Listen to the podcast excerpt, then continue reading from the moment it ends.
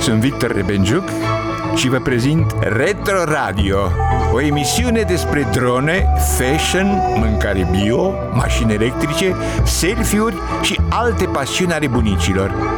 Cine n-are bătrâni, să-i asculte.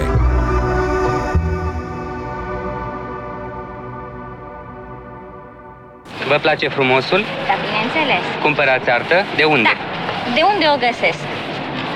Mai precis. Mai precis, de la librării, de la tutungerii, de la artizanat, eu știu. Da. Vă place frumosul? Da, îmi place chiar Cumpărați foarte artă? De unde? Artizanat. În general, de la consignație, dacă găsesc, sau din tutungerii. Văd aici niște flori de plastic. Asta este un atentat, este o crimă la adresa acestui, acestui eh, minunat eh, simbol al, eh, al delicateții și al sensibilității. Însă și ideea de a face niște flori, de a imita natura în, în acest hal. Oare nu miroase? Eu am convingerea că noi putem mai mult.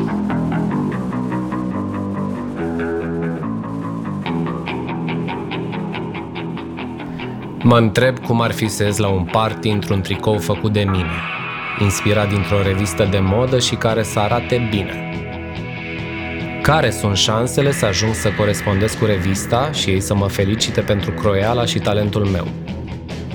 La prima rostire, așa ceva îmi sună complet neverosimil.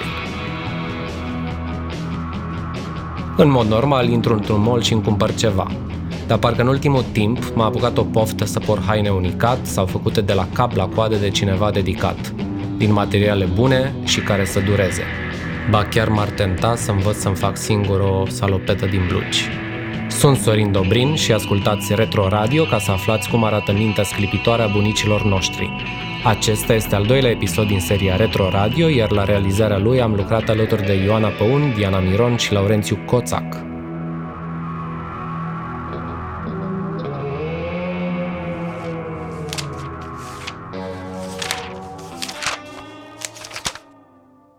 Având uh, proaspăt uh, primite niște uh, reviste Burda, inclusiv de mireasă speciale, am văzut un model de rochie de mireasă care îi mergea mănușă prietenei mele și i-am uh, propus ca uh, în afară de participarea mea care va fi la restaurant, la masă, acolo vreau să-i fac o surpriză pentru că ne cunoaștem și am întrebat-o dacă îi place acel model de rochie de mireasă. Modelul era deosebit, avea o parte de dantelă și restul era mătase. Uh, sigur, i-am făcut și jupon uh, ca să fie uh, rochia ca de prințesă și am confecționat-o. Dragă Mihaela, mulțumim mult pentru scrisoarea ta însoțită de schițe și fotografii.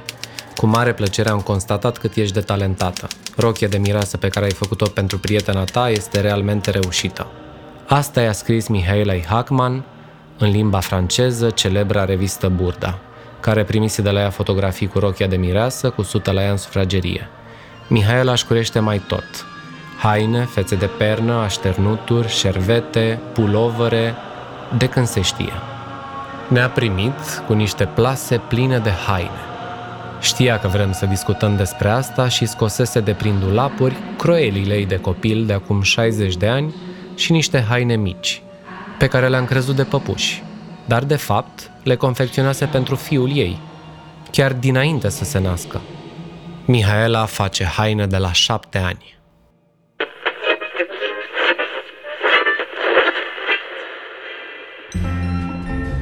Mai târziu, când mama mi-a permis să țin un ac în mână, uh, confecționam la păpușele hainuțe până să-mi dea voie să țin acum pentru că era frică să nu mă înțep, uh, eu le uh, făceam tiparul rochițelor, iar mama le cusea ca să-mi facă plăcerea.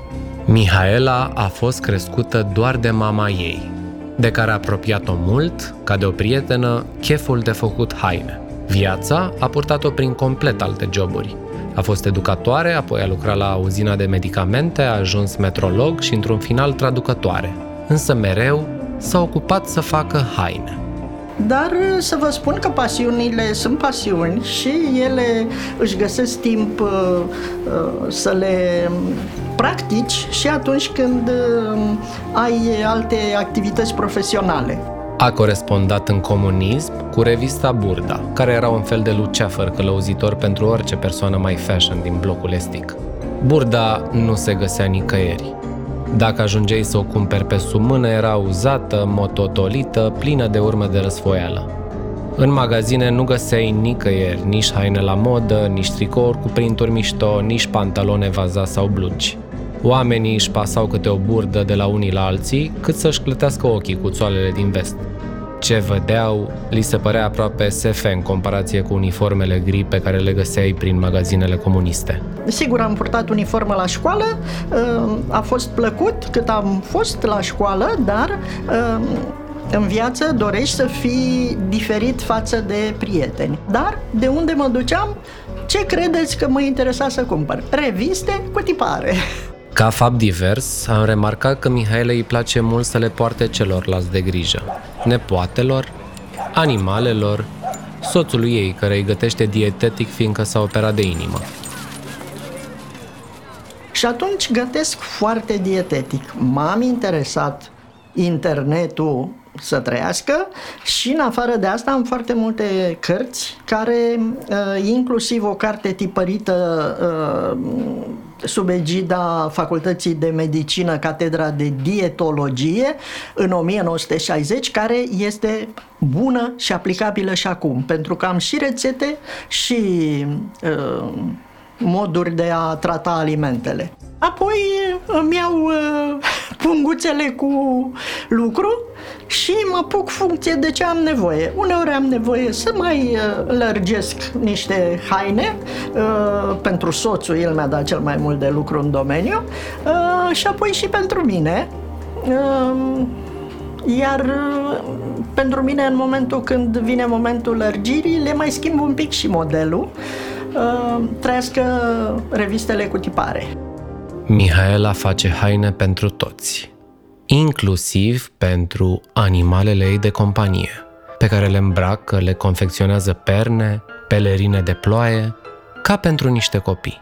Pentru că am aceste suflețele, cele două, mă refer la domnul Pink și domnișoara Fetița, le-am făcut hăinuțe de căței, nu le-am cumpărat. Ea își păstrează și acum revistele vechi de 40 de ani ca pe niște piese de muzeu.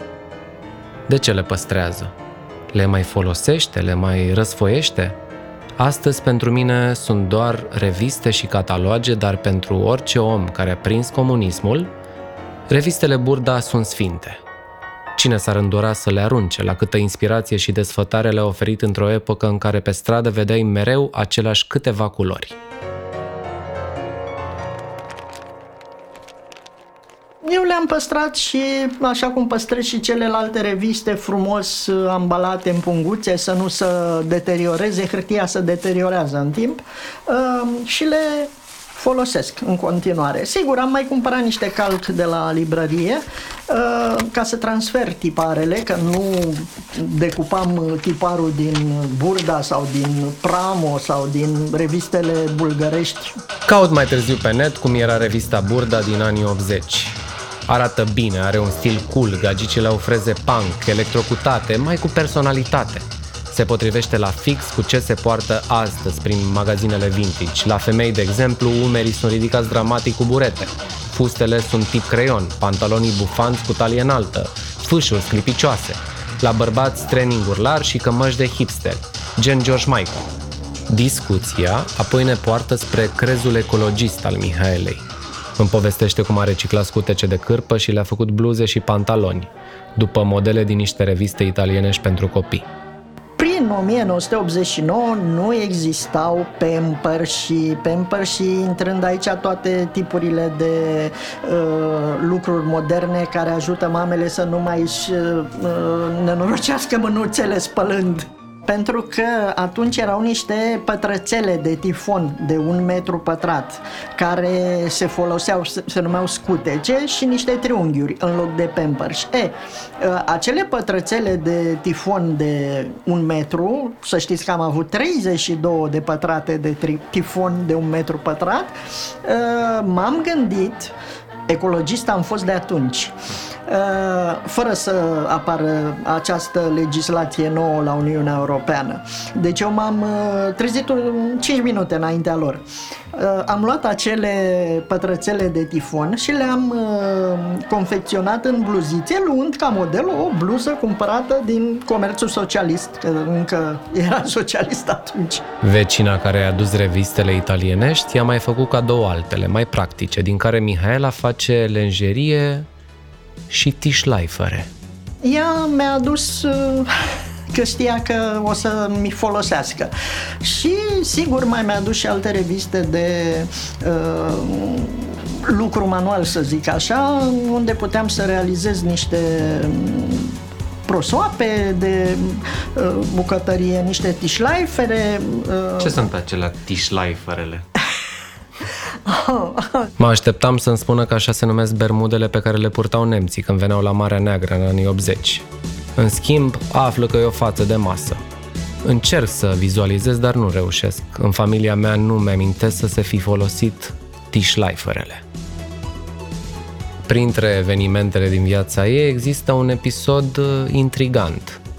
Revista Burda lansează un concurs de design vestimentar pentru cititoare la un moment dat uh, ei au uh, făcut un concurs la Burda și uh, au scris în revistă că așteaptă poze de la cititori cu uh, modelele confecționate după tiparul din Burda. Bineînțeles, uh, le-am scris, pe vremea aia uh, încă nu învățam uh, germană, așa că le-am scris în franceză, pe care o stăpâneam mai bine și uh, le-am trimis poza cu mireasa îmbrăcată în rochia făcută după modelul lor, iar uh, ei, pentru că eu nu puteam să merg în RFG,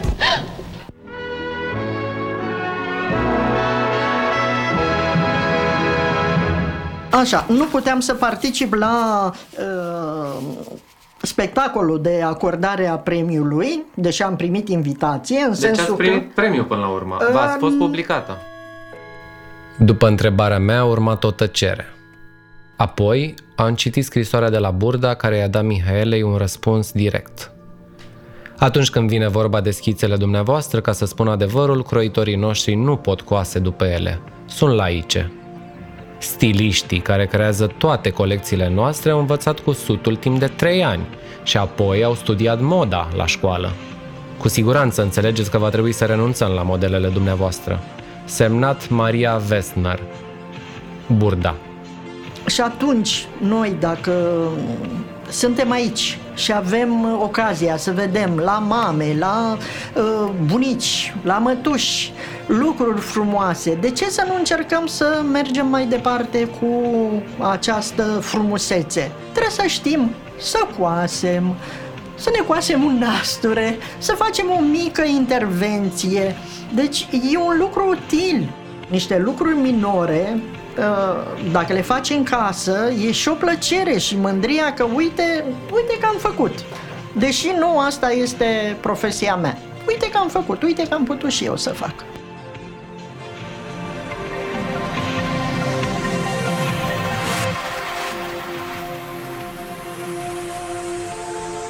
Revin la începutul în care nu reușeam să mă imaginez creatorul propriilor mele haine. Spre deosebire de mine, care nu am învățat niciodată să cos și să combin materiale, Mihaela nu poate altfel. Să fie educația, să fi fost vremurile precare în care a crescut, să fi fost apropierea de mama ei sau pur și simplu hărnicia, Mihaela a reușit să facă ceva ce noi luăm de gata și ne ține prea puțin.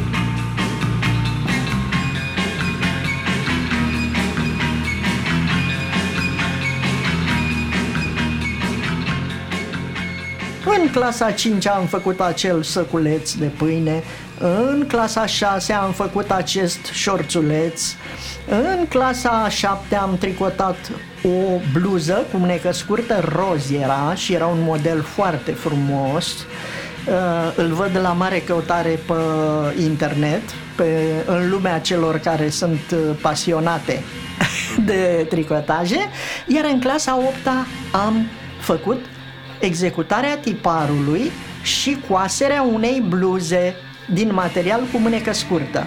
Acum la școală nu mai se face așa ceva, nu mai este important. Într-adevăr, nu mai este important la școală, dar tendințele noastre în pandemie au fost să ne întoarcem la deprinderile bunicilor. Să croșetăm fulare, chiar eu am câteva prietene, să coacem banana bread și aici am prieteni, să plantăm legume sau să ne decorăm pereții cu ponturi luate de pe Pinterest. Aflu o colecție de termeni din lumea croitoriei. Paspoal, matador, punct feston, care îmi sună bine. Realizez că Mihail are haine de acum 60 de ani, încă purtabile. Pe mine mă ține un tricou cu indulgență 3-4 ani. Știu că lumea evoluează, știu că ne modernizăm, dar nu trebuie să aruncăm deoparte lucrurile utile, bune, frumoase și care ne înfrumusețează ziua. Și practic porți o haină făcută de mâna ta, nu într-o fabrică, nu? Exact. Cu materialele alese Am de tine. avut și o haină confecționată de mine. Mhm, Da. Asta e foarte important. Eu, de exemplu, și mulți din generația mea, cred că nu au purtat vreodată ceva confecționat de mâna lor, practic. Stau în fața dulapului meu și mă uit atent la cusături. Sunt perfecte, ca și cum au fost făcute doar de mașini. Prin broderiile și tivurile Mihaelei au trecut o mână și niște ochi atenți. Aproape că îmi vine să mă apuc și eu să coș ceva. Doar că habar n-am cum. Aflu, în schimb, că pentru realizarea unui tricou de bumbac se folosesc peste 2 tone de apă, multe chimicale periculoase, iar până să ajungă în dulapurile noastre consumă 10 kg de dioxid de carbon. Lanțurile de haine cunoscute și sub termenul de fast fashion încurajează un consum rapace, iar materialele își pierd din calitate forțându-ne să ne tot reînnoim garderoba. Adevărul greu de suportat este că moda a devenit una dintre cele mai poluante industrii. În această lumină, Mihaela Hackman îmi pare o super activistă, care nu lasă nimic să se irosească. Și mai am o altă pasiune, că în afară de cărțile de uh, bucate, în afară de cărțile de modele, de tricotat, de croșetat, uh, mi-a plăcut foarte mult literatura. Nu numai literatură clasică, literatură beletristică. Citesc cu aceeași plăcere și uh, polițiste, și istorie militară, și uh, ce să vă mai spun, descrieri. Îmi plac foarte mult uh, uh, să cărțile care descriu niște peisaje. De exemplu, eu încă uh, citesc cu plăcere uh, scrierile lui Calistrat Hogaș în Munții Neamțului. Uh, iubesc foarte mult peisajele din zona aceea și datorită faptului că mergem la tratament la Sanatoriu Bălțătești în fiecare an pentru a ne trata puțin romantismele, noi nu avem reumatism, noi avem romantisme, Romantismul Mihaelei se combină paradoxal cu simțul ei practic. O femeie care a lucrat ca metrolog și a făcut măsurători milimetrice ajunge să-și umanizeze cățeii, să pună dantele pe bluzele de nou născut ale fiului ei, să-și îmbrace prietenele în mirese și prințese, să croiască idei după idei la mașina ei de cusut Singer Perfecta. Aș vrea și eu să trec pe un stil slow fashion mai responsabil. Ar trebui să iau niște lecții de la Mihaela și să pun pe mine pulovere din lână care să mă țină 10 ani. Nu o să trag alte concluzii, ci o să vă las pe voi să păstrați ce vă servește din vorbele Mihaelei Hackman. Dacă v-a plăcut ce ați auzit, dați mai departe și urmăriți-ne pe pagina noastră de Facebook, TikTok și Instagram. Retro Radio Podcast. Retro Radio este susținut de Ministerul Culturii și Radio România Cultural. Ne auzim săptămâna viitoare. Pe curând!